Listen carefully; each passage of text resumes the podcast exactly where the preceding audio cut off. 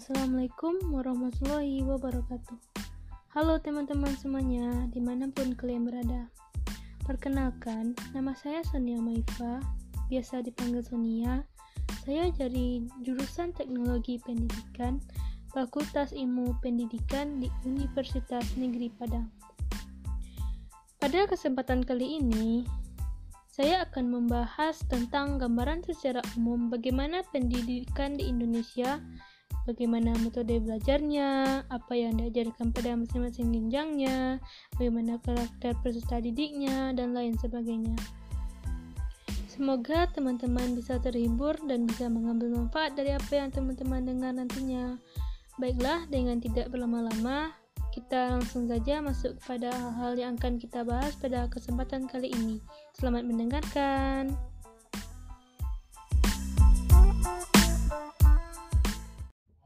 Baiklah teman-teman, di sini saya akan membahas tentang gambaran pendidikan Indonesia secara umum. Pendidikan di Indonesia adalah seluruh pendidikan yang diselenggarakan di Indonesia, baik itu secara terstruktur maupun tidak terstruktur. Secara terstruktur, pendidikan Indonesia menjadi tanggung jawab Kementerian Pendidikan dan Kebudayaan Republik Indonesia atau Kemendikbud dahulu bernama Departemen Pendidikan Nasional Republik Indonesia atau Depdiknas. Di Indonesia, semua penduduk wajib mengikuti program wajib belajar pendidikan dasar selama 9 tahun, 6 tahun di sekolah dasar, dan 3 tahun di sekolah menengah pertama.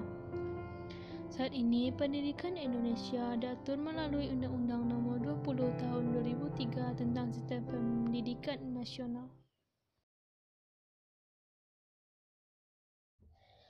Pembahasan yang pertama yaitu mengenai gambaran umum pendidikan Indonesia. Yang pertama adalah pendidikan pada tingkat dini atau pendidikan anak usia dini atau PAUD adalah suatu upaya pembinaan yang ditujukan bagi anak sejak lahir sampai dengan usia 6 tahun yang dilakukan melalui pemberian rangsangan pendidikan untuk membantu pertumbuhan dan perkembangan jasmani dan rohani agar anak memiliki kesiapan dalam memasuki pendidikan lebih lanjut.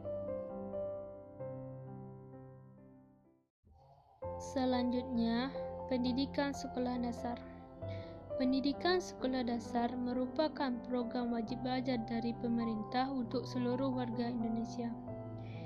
Di sekolah dasar, kita belajar dengan guru yang sama, kecuali mata pelajaran agama dan olahraga.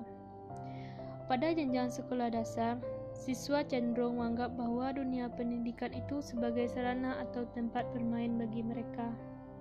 Pada saat jam sekolah atau belajar, mereka cenderung menghabiskan waktu untuk bermain dan mencari teman baru. Sedangkan waktu belajar masih relatif sedikit dibandingkan waktu bermain. Pada sistem pendidikan Indonesia, sekolah dasar itu membutuhkan waktu belajar selama 6 tahun. Pada kelas 1 sampai kelas 3, siswa sekolah dasar diajarkan tentang pengenalan dasar-dasar pengetahuan seperti belajar membaca, menulis, dan berhitung. Kemudian pada kelas 4 sampai 6, mereka diajarkan tentang pemantapan dasar pengetahuan mereka juga diajarkan bagaimana metode belajar yang baik sebagai bekal untuk belajar di jenjang selanjutnya, yaitu sekolah menengah pertama. Kemudian kita masuk kepada pembahasan yang berikutnya yaitu sekolah menengah pertama. Pendidikan menengah pertama juga merupakan program wajib pemerintah untuk belajar bagi seluruh warga Indonesia Sekolah menengah pertama adalah pendidikan lanjutan dari pendidikan dasar untuk menyiapkan peserta didik menjadi anggota masyarakat yang memiliki kemampuan mengadakan hubungan timbal balik dengan lingkungan sosial budaya dan alam sekitar. Lama pendidikan sekolah menengah pertama adalah tiga tahun. Berbeda dengan sekolah dasar, sekolah menengah pertama memiliki guru yang berbeda-beda pada masing-masing mata pelajarannya. Ini artinya membuat kita tidak bosan belajar dengan guru itu-itu terus. Pada jenjang sekolah menengah pertama, di samping belajar mencari ilmu dan pemantapan dasar lanjutan, Siswa cenderung menganggap dunia pendidikan itu sebagai dunia untuk mencari jati diri, sebagai dunia mencari pengalaman baru, dan lain sebagainya.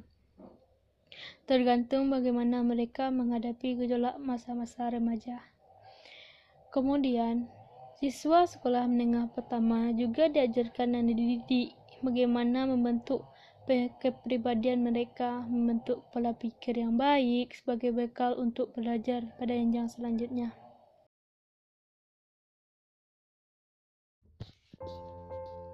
Kemudian, pembahasan selanjutnya yaitu pada jenjang sekolah menengah atas. Pada sekolah menengah atas, materi yang diajarkan masih umum dan mengulang materi yang ada di sekolah menengah pertama.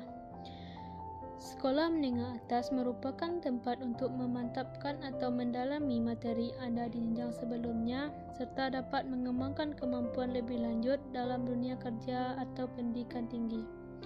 Lama pendidikan menengah atas iaitu 3 tahun. Selain sebagai jenjang pemantapan materi selanjutnya, SMA di Indonesia pada umumnya juga mengajarkan kepada siswanya tentang bagaimana menjadi seorang pribadi yang baik, sopan, dan berakhlak mulia yang tinggi, bagaimana menjadi seorang yang memiliki pengetahuan, dan lain sebagainya tergantung kepada jenis dan dua lingkup sekolah dan kepada visi dan misi sekolah atau satuan pendidikan sederajat lainnya yang berguna untuk mempersiapkan siswa menempuh pendidikan di jenjang selanjutnya. Kemudian yang terakhir ada pendidikan tinggi. Pendidikan tinggi adalah jenjang pendidikan setelah pendidikan menengah yang mencakup program pendidikan diploma, sarjana, magister, doktor, dan spesialis yang diselenggarakan oleh perguruan tinggi. Pendidikan tinggi diselenggarakan untuk menyiapkan peserta didik menjadi anggota masyarakat yang memiliki kemampuan akademik dan profesional yang dapat menerapkan, mengembangkan, dan menciptakan ilmu pengetahuan, teknologi, atau kesenian.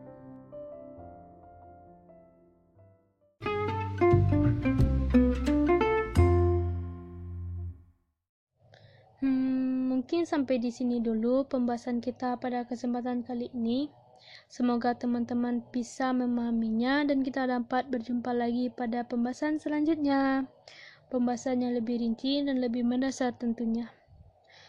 Sebelum saya tutup, Sedikit kesimpulan untuk pembahasan kita pada hari ini yaitu setiap jenjang pendidikan memiliki metode belajar yang berbeda, memiliki gambaran belajar yang berbeda tapi memiliki kesamaan pada pemberian materi pembelajaran karena setiap jenjang pendidikan tidak pernah terlepas dari pemberian materi dan ilmu pengetahuan untuk mencerdaskan generasi bangsa. Cukup sekian yang dapat kita bahas hari ini. Saya Sonia Maifa, saya pamit undur diri. Kalau ada kata-kata yang tidak pada tempatnya, mohon dimaafkan. Wabillahi taufik wal hidayah. Wassalamualaikum warahmatullahi wabarakatuh.